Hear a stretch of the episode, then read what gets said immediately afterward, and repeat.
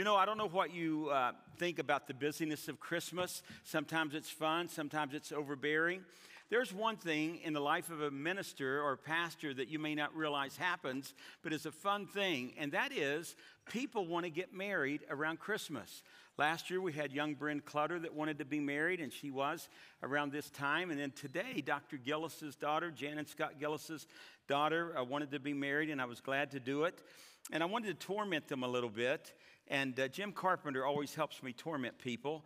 And he gave me this uh, one line that I could ask questions in marriage of what kids think about marriage and what it's all about. And so they interviewed these children aged seven to nine, and I thought I would just share it with you since I've just come from a wedding. The question number one is How do you decide who to marry? That's kind of an important question. One little boy, Alan, age 10, said, Well, you have to find someone that likes the same stuff that you do. Like if you like sports, she needs to like that you like sports and that she will keep the chips and dip a coming along the way. And then Kristen, age 10, said, Nobody really knows for sure who they're going to marry until they grow up. And then, then once they grow up, God decides it for them. And then you get to find out sooner or later who you're stuck with. And then the question what is the right age to get married? Everyone wants to know that. Camille, age 10, says 23 is the best age because by then you've known that person forever and you should get married. And Freddie, maybe the little smart cracker in the whole bunch, age six, said, No age is good to get married at. You got to be a fool to want to get married. So there you go. And then the question how can a stranger in a crowd tell if two people are married? And Derek, age eight, said, You might have to guess based on whether they seem to be yelling at the same kids or not. to the question, What do you think your mom and dad have in common? Lori, age eight, says, Oh, neither one of them want any more kids. and I liked Martin's answer to the question, What do most people do on a date? He said, Well, usually on the first date, they tell enough lies to each other to get the other person interested enough to come out on a second date. Maybe that's true. But uh, the question, what would you do if that first date was going sour? Craig, H9, said, if it's going sour, I'd run home and play dead. The next day, I would call all the newspapers and make sure they wrote about me in all the dead columns they have. Uh, this is the answer, ladies. Listen up. When is the right time that it's okay to kiss someone? Pam H7 said, when they're rich. That's the right time. and then the last one, and I'll move on to why you're here. How, how would you make a marriage work? And Ricky, age 10, says, Tell your wife she's pretty, even if she looks like a truck. And that was his answer. So these are great marriage tips, and we don't charge for that counseling, but there it is for you. So let me ask you this question. If I were to ask you what word it is that we hear the most around Christmas time, what do you think it would be? Would it be the word peace, joy, good tidings? Would it be the phrase Merry Christmas? That's what I thought it would be. But someone that had a lot of time and money, a university, did a study on the most used word around Christmas time. And believe it or not, that word is the word gift. And maybe it's true because we are frantically, even when in the last day or so we've had level three um, snow emergencies in central Ohio, people have been frantically going to the mall trying to find the right gift for the right person that they had not gotten yet. There'll be a number of young people in this room tonight that will have insomnia this evening when they go home. They can hardly wait to wake up tomorrow morning wondering what's in those presents under the tree. Somebody said that Christmas is a time when we forget the past, we forget about the future, and we just focus on the present. Well, where does that idea come from of focusing on the present? And we all like to receive presents. Maybe it's because the first present of significance that was ever given to mankind was the present that God in heaven bestowed upon this earth when he sent his son, Jesus Christ, to die on the cross. In fact, I submit for your thinking this evening that Jesus Christ was the original gift. That God wrapped him in swaddling clothes and placed him in a manger that we could know this indescribable gift. And those are not just words. In the letter of Second Corinthians, the Apostle Paul was writing about the gift, and he said in verse 15, Thanks be to God for this indescribable gift, which is the Lord Jesus Christ. Well, what kind of Christmas gift has God given us? I want us to think about that and our theme for a few moments this evening. Inside your bulletin, if you received one, there's a sermon outline, a message outline that you could possibly share as a devotion with your family even tomorrow. What is the kind of gift that God gives us? There are at least three phases to the gift that God gives us. The first one I'd like you to jot down is the fact that God's greatest Christmas gift to you is personal. And that really means something to us, doesn't it? When someone cares enough to give you a personal gift. After all, have you ever been impressed with an impersonal gift? Do you, like I, get letters from charities that we support? A Christmas letter, and inside it you open it up, and there's a perforated edge. You can tear it off, and there's a Bible bookmark there. Thank you very much. I know why they're doing it, but it's very impersonal. It doesn't mean so much, it doesn't really warm your heart because we like to get gifts that are personal. God's ultimate gift is found in a Bible verse that you know that's written on the front of your bulletin and on the inside at the top, and that is the most famous verse in the world, John 3:16. If you're a football watcher of NFL games, you remember a number of years ago that there was a gentleman that somehow always managed to be positioned in front of the cameras when they would do a shot and it would show his sign that said John 3:16. Many of you may not know that he was originally from Westerville, Ohio, and he would buy tickets and scan, and scan things out in a way that he could do that. But that verse that's on top of your outline and it's on the screen is the most memorized, the most well known verse in all of the Bible. And I would like you to join me and let's say it out loud together. Ready? Go. For God so loved the world that he gave his only begotten Son, that whosoever believes in him shall not perish, but have everlasting life. So, God's Christmas gift to us is not just a box, it's not just the swaddling clothes, it's not just the manger, but it was a person. It is a person. It is the Lord Jesus Christ. Now, God could have sent anything or anyone. He could have sent a messenger. If you study the 39 books of the Old Testament, you can find repeatedly that God would send human messengers and celestial messengers to take uh, messages to people. He could have sent an angel. He could have sent all kinds of things. But God's something like Hallmark cards. He cares enough to send the very best. And so he sent us the Lord Jesus Christ. He came himself, he came with us to be with us. And we use the word in the New Testament, Emmanuel, which means God with us. When Jesus came as a gift from God to this planet and to us, it was God being with us. And today, Noah read about it in the scripture. The scripture says, Today in the city of David, a Savior has been born, and not just born, but he's been born for you personally. He's Christ the Lord. So God so loved this world, He cared so much. At Christmas, God is saying, I care about you. And tonight, I wish you could internalize that. If somehow you could separate whoever you came to church with, if you could almost ignore me being here and just focus on the fact that God, from His Word and through His Spirit, wants to speak to you. And the main message He wants you to know is that He cares about you. If you're an elementary school boy like this young man sitting over here, God cares about you and your education and your future. If you're an aged saint that's in this room and you don't know what tomorrow will hold, you need to know that God cares about you. If you're a struggling parent wondering how you're ever going to get through this phase of life, you need to know that God personally cares about what you're going through in your life. And that's what Christmas is all about. Jesus came personally. And the greatest celebration is that He gave us, God gave us, this personal gift. And then the second thing I'd like you to jot down about the greatest gift is that it's not only personal, but it's priceless. What kind of price could you put on a relationship with Jesus Christ? One of the neatest things about a relationship with Christ is this at the foot of the cross of Calvary, the ground is even. Whether you're rich or poor, or black or white, regardless of your socioeconomic background. Everyone can have that relationship, whether whatever continent of the seven continents you live in, if it's a third world country or a number one country in the world, you can have that personal relationship with Christ and you can't put a price on it. It's priceless. I mean, I want you to look at the kind of gift that God gave us. In Ephesians 5 2, notice on the screen, it says, Christ loved us and gave his life for us, as the choir sang about, as sacrifice that pleases God. Now, that's a real sacrifice. He loved us enough to die for us. You heard about the guy that told his wife, said, Honey, I love you so much, I'd die for you. She said, You always say that, but you'll never do it. You know, but Jesus did it. He cared enough about you that he went to the cross for us.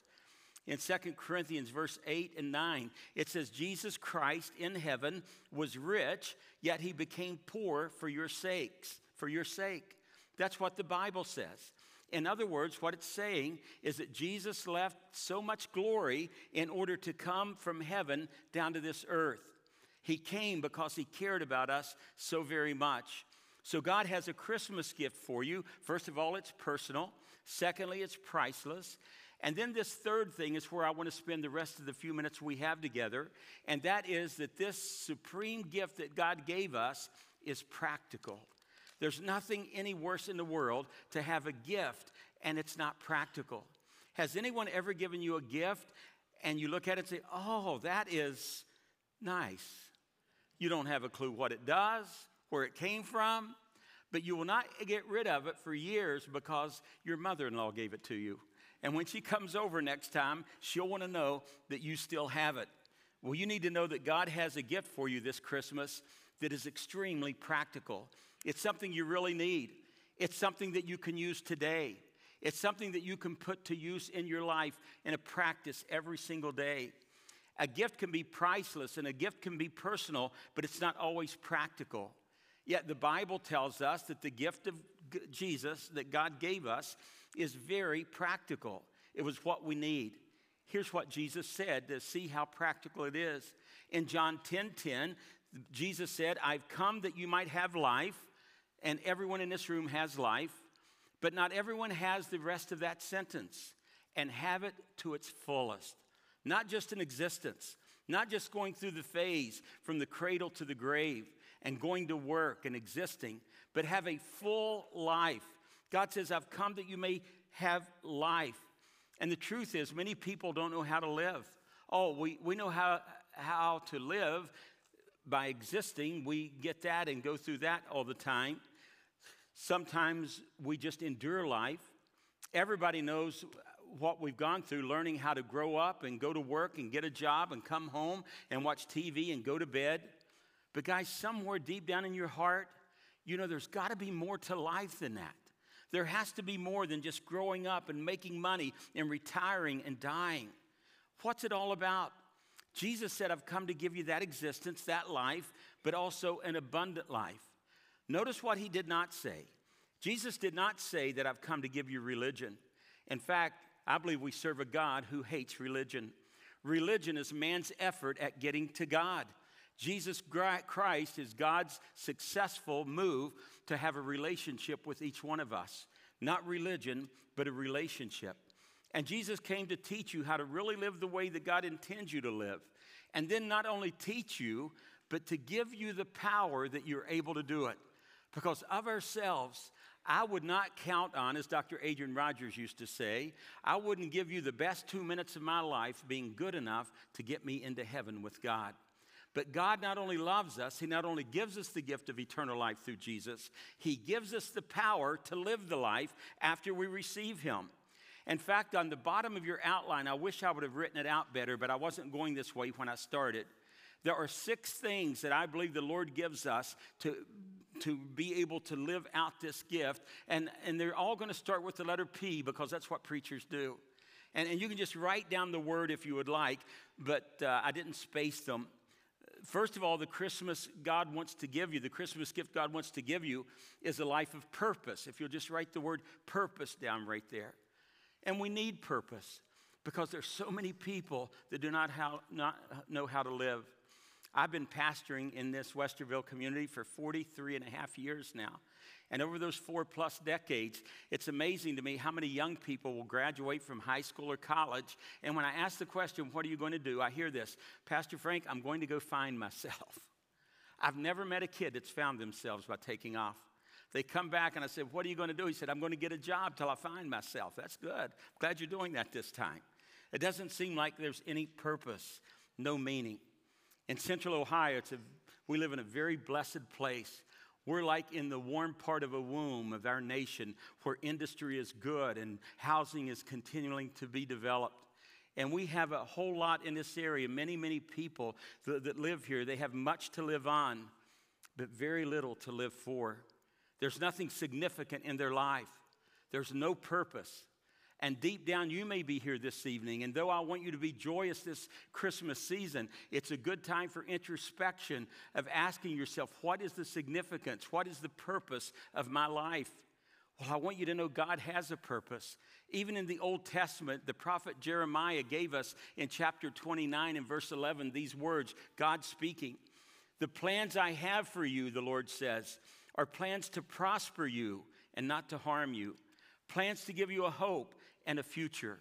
And I want you to know, brothers and sisters, that's the kind of life God wants for every one of us. Regardless of where you're at on the socioeconomic scale, God wants to prosper you. Prospering does not always mean money in the bank, a Mercedes in the car, and a chicken in every pot.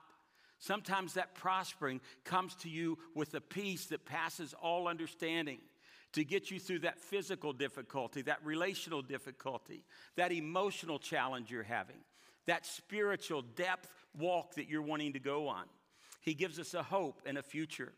And the second thing that he wants to give us is, uh, is power in our lives to do that, to be able to live it. That, that's a Christmas gift, a life of power. Notice what it says in Philippians 4:13. This is a very familiar verse. Paul said, I have the strength to face all conditions by the power that Christ gives me. Now look at it again. I have the strength to face all conditions by the power that Christ gives me. That almost seems contradictory, to the life that we live because we all know that life can wear you down. How many of you would agree with that?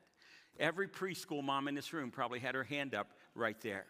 You go from one crisis to the next, one problem to the next and it gets tiring and fatiguing. And it is possible that you can get to the point where you're sick and tired of just being sick and tired.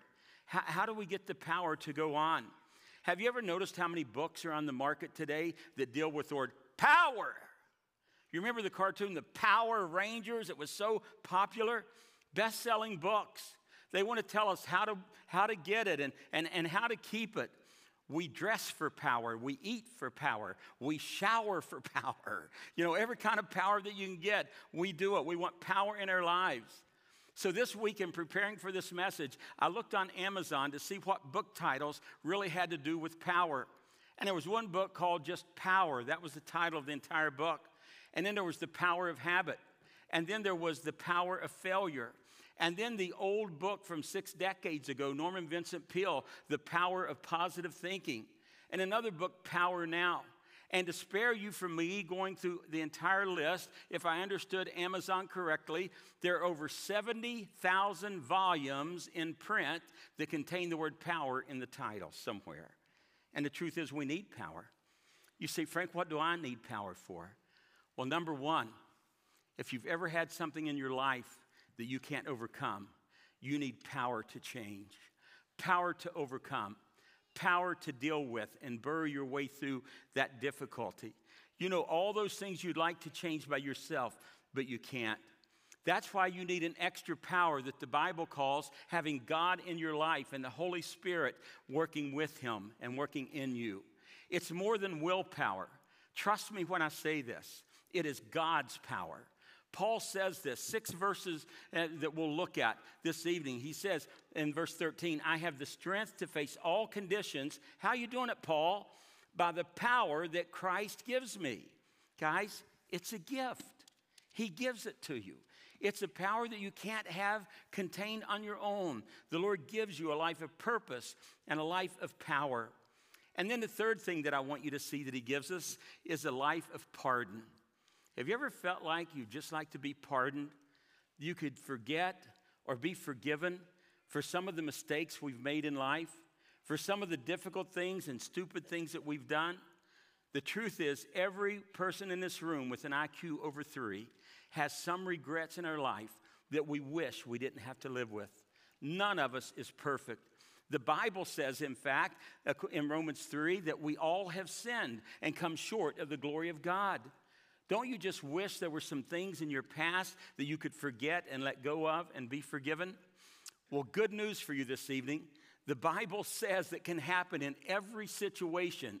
1 John 1 9 says this If we confess our sins to God, He is faithful and can be depended on to forgive us and to cleanse us from every wrong. He says He will forgive us, and He says that He will cleanse us. And not only does God give us that kind of pardon, but the next P I would like you to write down is that God wants to give you a life of peace. Do you ever feel like that chipmunk or squirrel in the cage that's going boogity, boogity, boogity, boogity, just going over and over and over, and you're moving 100 miles an hour and you're not going anywhere at all? And it just doesn't seem like you have any peace. Jesus spoke of it in John's gospel just before he died on the cross. Jesus said, I'm leaving you guys with a gift peace of mind and peace of heart. The peace I give isn't fragile like the peace the world gives, so don't be troubled and don't be afraid. I mean, God's gift of Christmas to you this year is filled with peace, peace of mind. And, and it seems at this time of year, it's so easy to get uptight. In laws, outlaws, who do you buy for? Who are you not able to buy for? The scheduling of being with everyone that you want to be with. There's so many deadlines and things that you're trying to meet, the seasonal stress. And in the midst of that, Jesus would have the audacity to say, I've come to give you peace. In the Bible, the Word of God talks about three kinds of peace. First and foremost, there's something called spiritual peace. Paul wrote about it in Romans chapter 5. That's called the peace with God. He says this notice, he said, We have peace with God. The only way it can happen is through our Lord Jesus Christ.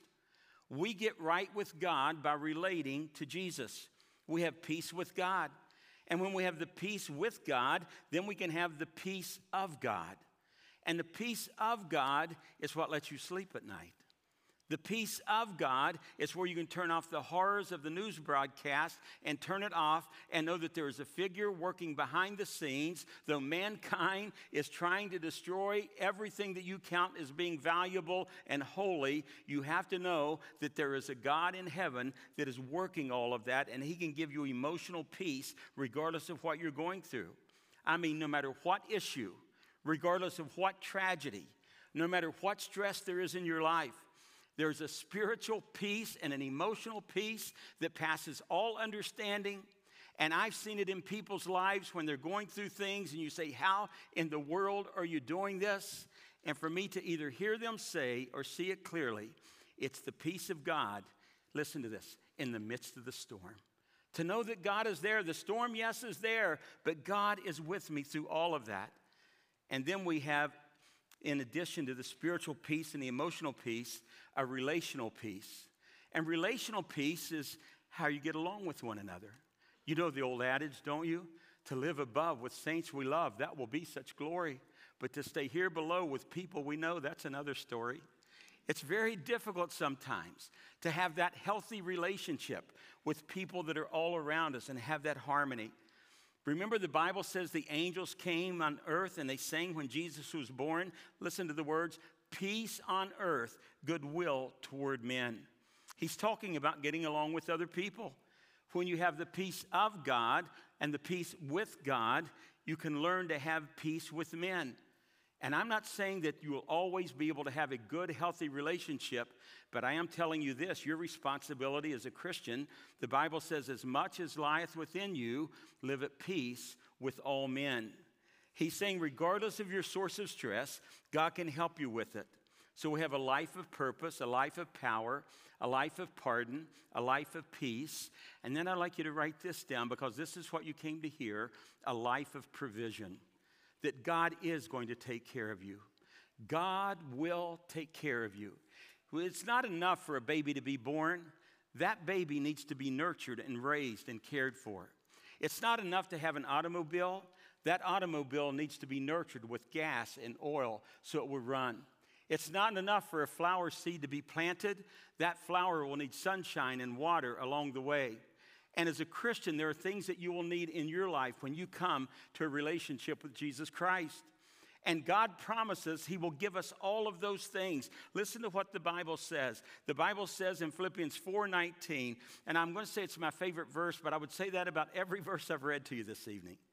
Just six verses down from the last one we looked at, Paul says, And God will meet some of your needs, right? Wrong. It says, And God will meet all of your needs according to his riches, not our riches. This is like a cashier's check to the bank of heaven. Our God shall meet all of your needs according to his riches in Christ Jesus. He will do that. That's a money back guarantee. God said, I will take care of you. And the Apostle Paul put it this way in Romans 8.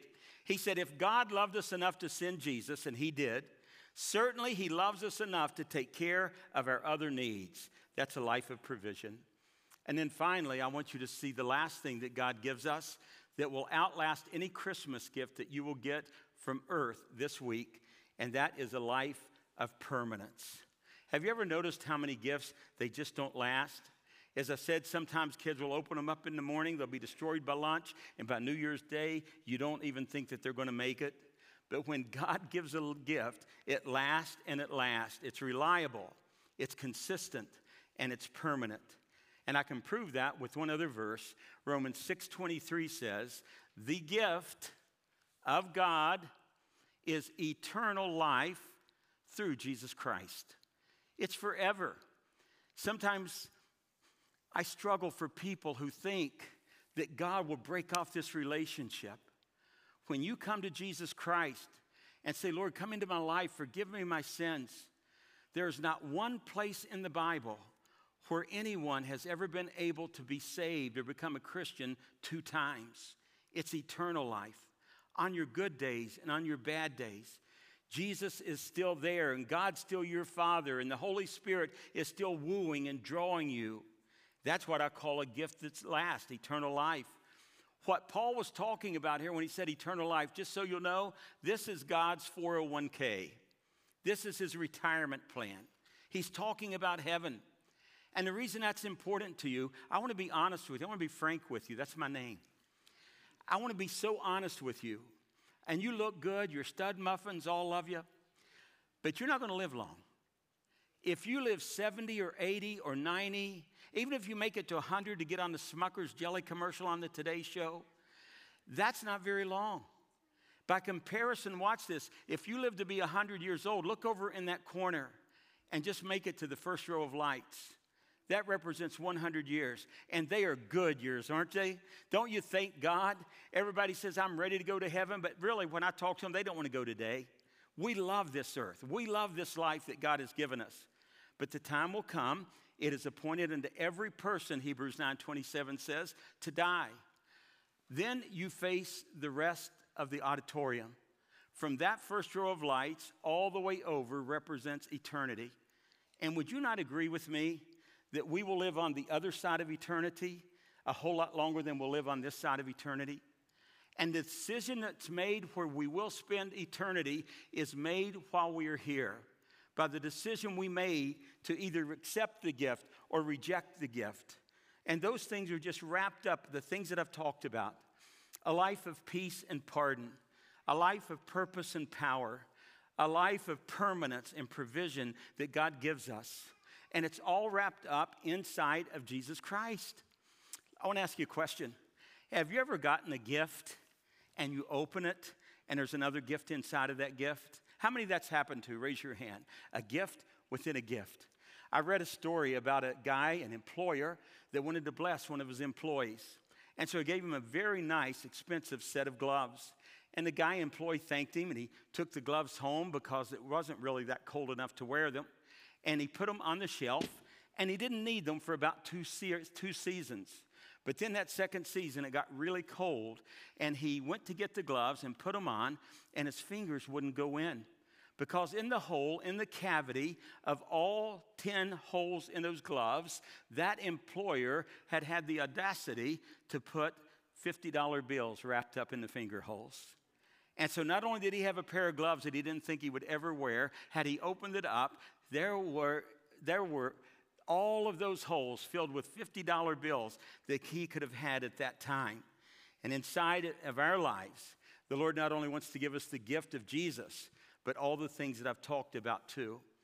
And when you come to Jesus Christ, and those of you that have come to Christ, you know what I'm saying is true.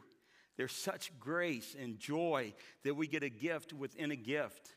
All of these things, the peace and the purpose, and we get it all. Uh, can you imagine, though, someone receiving or being offered a very expensive gift and never opening it? And yet, isn't it possible that you've been coming to Genoa or going to another church on Christmas year after year after year? And I promise you, unless it was an apostate church, you were offered the gift of Jesus Christ. And you keep saying, well, not now. Maybe that's for weak people. Maybe that's for someone else. But also, again, deep down in your heart, you know, Lord, is that message for me? Is this the time that I should open the gift and receive Jesus Christ? And you can only do that as God draws you to do it. But as He draws you and you accept Him, you not only get Jesus, which is the most important thing on this planet, but you get many other things inside the finger holes. You get forgiveness of every bad thing you've ever done. You get the promise of eternal life. You get the promise of support while you're here. Jesus said, I will never leave you, I will never forsake you and you get the glorious promise of heaven. And that may be pie in the sky in your thinking because we're so caught up in this world. But remember, you're going to spend more time on this side of eternity than you will on that side of eternity. And so this evening, I want to tell you something that may sound harsh, but you cannot really enjoy Christmas without Christ. The true meaning of Christmas is all about Jesus Christ, not talking about religion talking about a relationship to God. And to receive that relationship in your heart, maybe you would just say, Lord, I realize maybe today for the first time that you came to earth. And I know I don't understand it all how Jesus went from a baby and grew up and was willing to let men put spear in his side, spit in his face, pull the whiskers from his beard, all because of me all because of those that do not know that relationship that they can have. And yet tonight, the Holy Spirit may be speaking to you. And if that's the case, you do not need an organ playing in the background to respond to Christ. You respond in your heart. And maybe right where you're sitting right now, if you've never done this before, you would pray a prayer, something like this, in your own words, in your heart to God. But maybe you would say, Oh Lord, tonight I recognize for the first time perhaps or you've been drawing me for a while, but tonight I realize that I need a relationship with you. As much as I know how, I ask you to come into my life and forgive me my sins. And Lord, would you make me the person you want me to be? I promise you, if you'll follow the Lord in that area, He will never leave you, He will never forsake you. You'll have the gift of purpose and of power and of pardon and peace and provision and permanence, all wrapped up in one container through Jesus Christ. Have you prayed that kind of prayer and meant it from the sincerity of your heart? And it has to be sincere. That's why Romans 10 9 says, if you confess the Lord Jesus with your mouth and believe in your heart that God raised him from the dead, you will be saved.